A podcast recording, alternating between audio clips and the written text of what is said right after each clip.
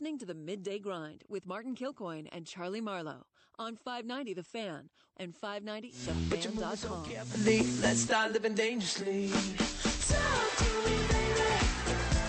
I'm rolling up the dance, sweet baby.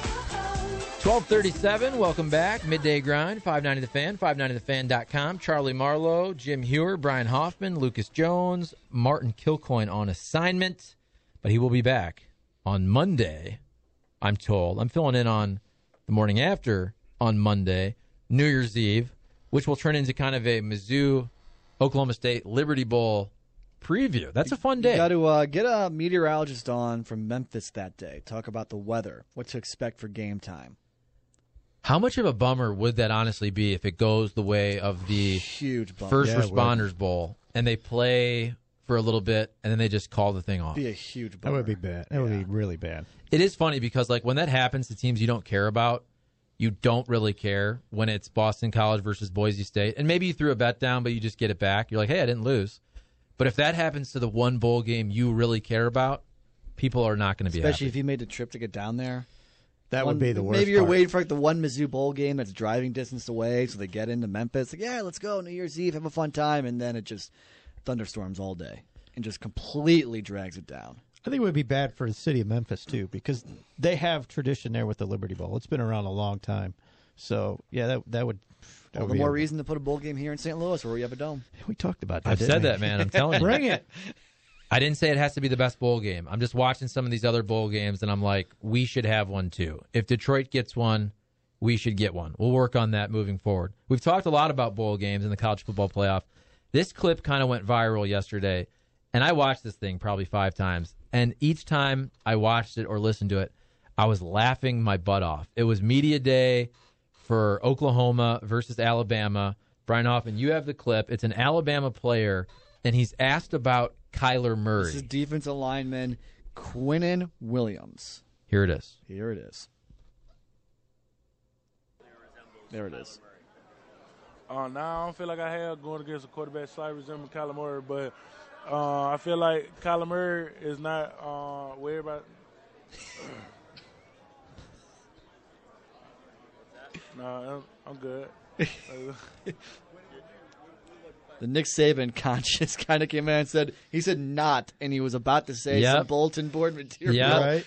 And then the joke is on Twitter. The Nick Saban little devil, or devil. angel appeared on his shoulder and just said, "Shut up." It's so funny because, and if you couldn't hear the question, the guy asks, "Have you seen any quarterback this year that resembles or slightly resembles Kyler Murray?" And he starts talking, and then as Hoffman said, he gets to the point where he says, "Well, I don't think Kyler Murray," and then you can you can almost see or feel him just thinking, "If I say this, what will be the repercussions from Nick Saban or the coaching staff?"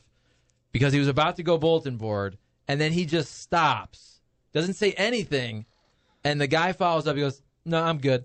You know, he was going to say something like he's not that special or not anything we haven't seen before in the SEC, and you know that that's going to appear on in the Clemson locker room. You know, ESPN's going to play that not only just throughout the day, just all day long. That's the talking point. Did you hear what Quinnen Williams said? And he, he saved himself an explanation to Coach Saban by just kind of cutting himself off mid Gotta give Just- him some credit. He caught himself. That's the thing. Let's hear it one more time. He just stops mid sentence. Is like, "No, I'm good." One second, let me pull it back up. I was laughing every time I saw this yesterday. any quarterback that slightly resembles Kyler Murray. Uh, now I don't feel like I have going against a quarterback slightly resembling Kyler Murray, but uh, I feel like Kyler Murray is not uh, worried about. Whoops. Whoops. No, I'm, I'm good. And it's funny he's got a he's got a huge smile on his face, like he knows he saved himself a lot of trouble by cutting himself off. Oh, that's so good. He says, "No, I'm good." That's like the genuine though. I don't want to say innocence. It's not like he's a child, but he's you know whatever he is, 20, 21 years old, and he really wants to say that, and then right in the middle, he just realizes, "Yep," and it makes it even better. It makes it better that way. That was being played all over uh, Twitter yesterday, and that was uh, that was some good stuff. How about this? I'm just reading this story. It's on ESPN.com. Safety Eric Weddle gets $1 million bonus if the Ravens win. Here's the article here. After every Baltimore Ravens victory, safety Eric Weddle celebrates by eating about a gallon of ice cream. If the Ravens can beat the Cleveland Browns on Sunday, Weddle will receive a bigger prize, a seven figure one. Weddle earns a $1 million incentive if he reaches the Pro Bowl and Baltimore makes the playoffs in the same season. After making his sixth Pro Bowl earlier this month, Weddle only needs the Ravens to defeat the Browns to cash in. The Ravens' projected chances are at 82.3%, the highest odds for a team not yet in the postseason. He says, Weddle, I would trade 1 million bucks for a chance at the playoffs any second.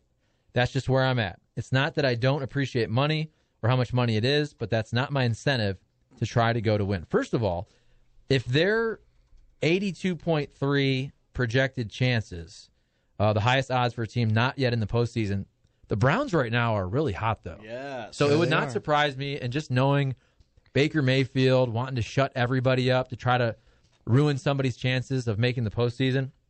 But what I think is is more interesting, and I'm I'm asking this half jokingly. Clearly, players aren't allowed to uh, to gamble on games they're playing in. This can go back to the Pete Rose stuff, but if this was anything else, and you were guaranteed either one million dollars for a win or zero dollars for a loss, any smart gambler would hedge that bet bet a little on Cleveland and get by something bet on case. Cleveland. Now, again, I'm sure that's illegal for Eric Weddle to do that, but would it be illegal for family members or an agent? Seriously, I mean, you're getting either a million bucks or nothing. It's an interesting point. If they win, or if Pittsburgh loses, they're in. One of those two things Right. needs to happen. I I think what's funny and an interesting side bet, which maybe might motivate into Charlie's uh, side story that might motivate Charlie's thinking here, is Weddle faced the exact same situation last year, made the Pro Bowl as a member of the Ravens, and then Andy Dalton on fourth and whatever in the waning moments of a game throws the game-winning touchdown, a kind of bit of a deep ball that that knocked Baltimore out of the postseason picture. Um, I think if I'm a member of Weddle's family, I'm just like, you know, it'd be great if you, because you're not losing a million, you you gain a million. It's not like the Ravens are going to come and say, write us a check right now. We lost, we're not in. Um, but I think there's a nice little, just emotional support. Like, hey, you know, I won ten grand off your loss. Text line 855-282-8255. A lot of them coming in. Hey, Chuck, let's talk about Marshawn Lynch trying to light a blunt. That's hilarious. From the eternal flame at uh, Oakland Stadium. Did see that. kind of the Al Davis statue. That's just Marshawn Lynch is one of the most fascinating characters in all of sports. And you saw him recently. He goes to the what the city council meeting in Oakland and basically says, "We've lost the Raiders. We're losing the Golden State Warriors. They're moving to San Francisco. We can't lose the Oakland A's." Just speaking up for his hometown, for his city, but also he he rolls in there wearing sandals and shorts and a backpack. Like I I just don't care about anything, but that's great, and that's why people love Marshawn Lynch so much. Uh, let's see. Also on the text line five seven three, I'm rooting for Bama just so I can see that curmudgeon Saban get all surly after a celebratory Gatorade bath. What an ass! You did see couple years back when he got kind of hit in the head with the Gatorade jug, and he was not too happy about that. Uh, flip phone Stan says take the over. Alabama will score 60 by themselves. And again, the over under Alabama Oklahoma is 77. I'll tell you what, that that's a high number, It's but so again, it wouldn't it wouldn't surprise me if you almost see touchdowns on every single drive. I, I just don't like having to root for that though. If I'm a, I'm not much of a better, but if I were to, I wouldn't like mm. God two straight three and outs. What am I going to do? Like you feel like it's done, or if there's a long eight minute drive and they miss a field goal, like oh come on, I wouldn't want to have to have to hinge my hopes on that. Flip phone Stan texting in again about our previous Blues conversation. He says, Funny how the expectations have changed so soon for this team. You were all saying this was a cup finals team, and now you're hoping for a seven or eight seed. And I have to disagree with that. I don't think anybody, even though there was a lot of positivity coming off the summer, I don't think anybody said the Blues were a Stanley Cup contending team. But I do think it's fair to say that most people thought they were a team that was solidly in the playoffs. And whether that's the five seed, the six, whatever it is, I would have been surprised if they were a Stanley Cup contending team almost as much as I'm surprised right now by them being so far out of it. And again, things are going well right now, but with the way they started, that's what really Yes. caught me off guard because it seemed like they were they were being lauded not just locally but nationally and with the hockey media for the moves they made on paper this offseason that they were going to be a much better team. And again, it wasn't like they were that bad last year. They were a team that barely missed the postseason. That's why it's so surprising that start for the Blues. But I don't think anybody ever was saying they're a Stanley Cup contending team. Am I wrong on that? You never heard that from me. I, I always, again, I, I restate it seven or eight. They can even be a nine or a ten. But it, within those four teams, you can flip a coin, and it's a break here or there, get you in, get you out if you're in that mix. But they were in the mix to get in. They can still get there, but you know they're not a team that's going to finish in the top two in this division. I wouldn't even say top three at this point. as you guys get ready for the football games this weekend, for New Year's Eve, for New Year's Day, get all of your food, your booze, of course, at Schnucks. Schnooks. Do you guys have mm-hmm. any? Do you have any holiday favorites or traditions in terms of food for New Year's Eve, New Year's Day? Pick them all up at Schnucks, though. Yes. I we are going to we've done this about three years now on and this is why I go back to the final four college football. We grill pizzas out on the grill. Oh, I very like that. Cool. Got a gas grill and we make pizzas out on the grill. Homemade. Just and that's that's why you got two games, so you can make a lot of different toppings and different kinds. So that has become a tradition in the last three or four years. I like that. Also, Fast Eddie's if you want a place to party, even though it's not technically a sports bar, but you can, of course, watch the games there.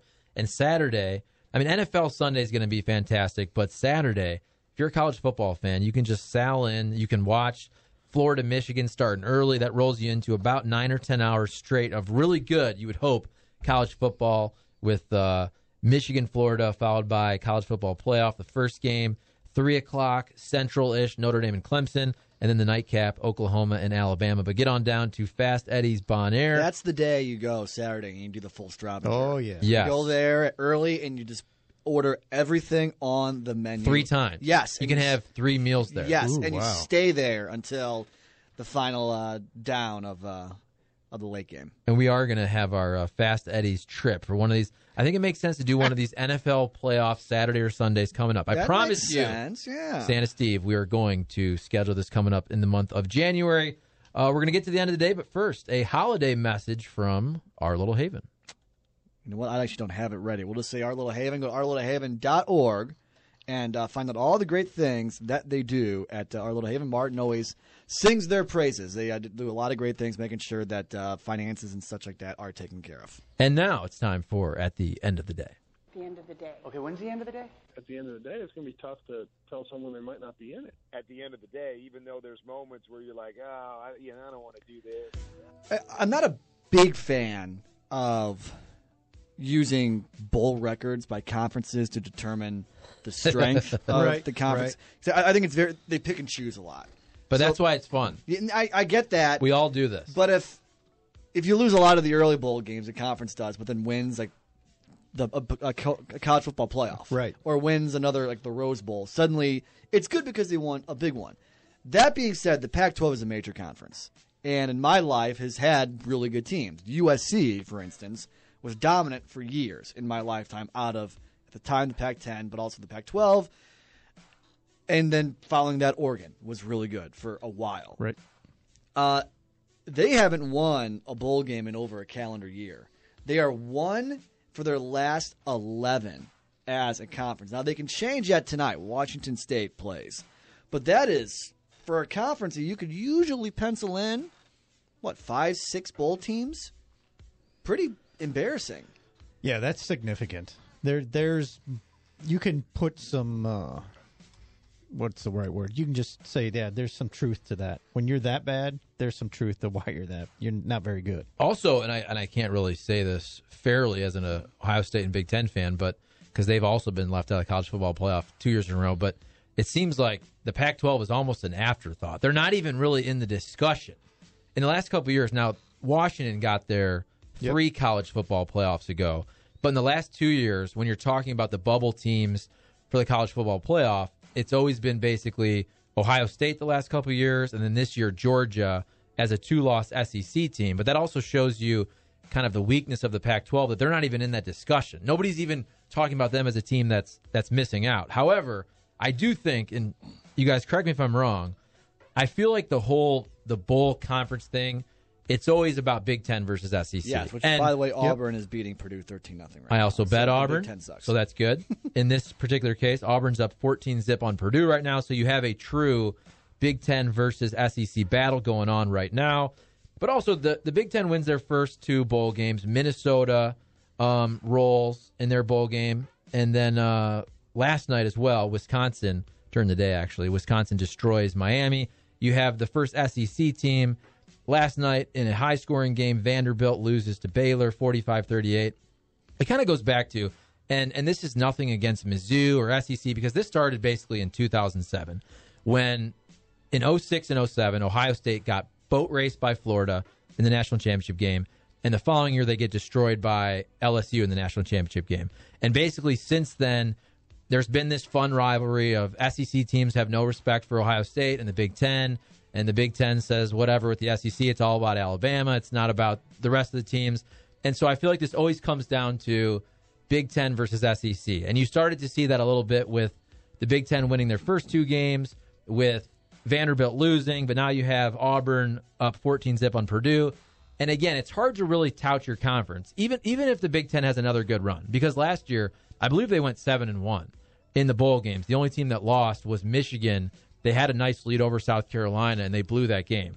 But it's it's hard to say, oh, okay, you know, we're a great conference. We go seven and one. It doesn't really matter what the SEC's bowl record is if every single year Alabama wins the national championship. You know what I'm saying? And then last year, of course, they're playing Georgia, another SEC team in the national championship game. But I feel like it doesn't it doesn't matter if the SEC goes five and four or four and five, whatever it is in their bowl games, if Alabama yet again wins the whole thing. That's 100% accurate. But it is fun to argue and Oh, debate. it, that's that's if you're the other team, the other conference. That's the only argument you have. Hey, we won four of the five. We just couldn't beat the best team in your conference. So yeah, Chuck, how does Ohio State fare in the Rose Bowl on Tuesday? I have to say, I think I think the line is six and a half. I actually put a a good sized bet on Ohio State the day Urban Meyer announced his retirement. And and again, ah. I try to take emotions out of it. I probably I probably wouldn't have bet Ohio State in this game if that didn't happen because I think with bowl games it's a lot about motivation. If you're Ohio State and you basically you, you feel like you should have made the college football playoff, what's your motivation to go to the Rose Bowl? It seems like they play that game all the time and it's look, it is a, a New Year's Day bowl game, but it doesn't have the panache, you know, of of the college football playoff. So I feel like the motivation wasn't there. Now with Urban Meyer, it being his last game, and whether you like Urban Meyer or not, I understand a lot of people don't, but I feel like they want to carry him off the field after a big win. You also have Dwayne Haskins, who's probably going to declare for the NFL draft after that game, although he is playing in it. So I I do think Ohio State is going to do well, and I like them to cover. It was five, now it's six and a half against Washington, and I- and we, it gets back to our our point that the the Pac-12 isn't very good either. That's true. Washington's down. They might put up sixty because Urban's going to run it up on anybody he can. It's his last. It's chance. also- he will run it up. Right, and also the offense is that good. It's it's hard to keep Ohio State under forty five anyway. Right. Washington is a good a good defense. They're going to try to slow it down and play a low scoring game. But whether you like Urban or Ohio State or not, their offense is really really good. Their defense is actually pretty terrible this year, but the offense is great. The Blues have won five of seven. They have two games in between now and when we return. Pittsburgh on. Well, we'll do both. Yeah, we'll do Monday night too because I, I won't be here Monday. Okay. So Pittsburgh tomorrow. Uh, Rangers New Year's Eve. Four points. Chance to catch up a little bit in the playoffs. Well, both at home. Who you got? How many points do the Blues get out of those four? I feel like we always say two. Martin always goes for two, and then it ruins Yes. everybody else because nobody else. You don't really You want wanna to say one or three. but I'm going to actually because I'm in. Look, I'm in a holiday mood. I'm excited. I want the Blues to do well. I'm going to say three points. Okay. Uh, nothing against Pittsburgh, and they'll get the two against the Rangers. Okay. I, I Pittsburgh will come in and kind of burst the bubble that we've got going right now. All right. So two of the four. Uh, also, uh, we discussed this briefly in the press box. Patrick McCaw, offer sheet with Cleveland, two years, six million dollars. I think he was offered maybe a, a two-year, four or five million with Golden State, but that second year wasn't guaranteed, which I guess was his sticking point. So maybe he got what he wanted. That's the end of the day. So Patrick McCaw went to CBC, transferred out, and played in uh, Nevada. right? Yeah. his senior year, but uh, won the NBA championship his first year with Golden State. Then he had that terrible injury where he falls on his head. But you know, Golden State was really high on him when they when they draft Patrick McCaw. He's still really young, so you got to think he could have a, a solid NBA career. Coming up here, we have what cocktails and conversations. Yep. Coming up next, everybody have a great weekend. Enjoy the college football and the NFL and 590 the fan. We are doing shows. Yes, on on Monday. Monday. on New Year's Eve. So tune in. I'll be doing the morning after with Jim Hayes and Doug Vaughn. So we have programming going all the way throughout on New Year's Eve, right, Jim Hewer? That is correct. All right. So for Jim Hewer, Brian Hoffman, Lucas Jones, I am Charlie Marlowe. This has been the Midday Grind on 590 The Fan and 590thefan.com. Cocktails and conversations coming up next.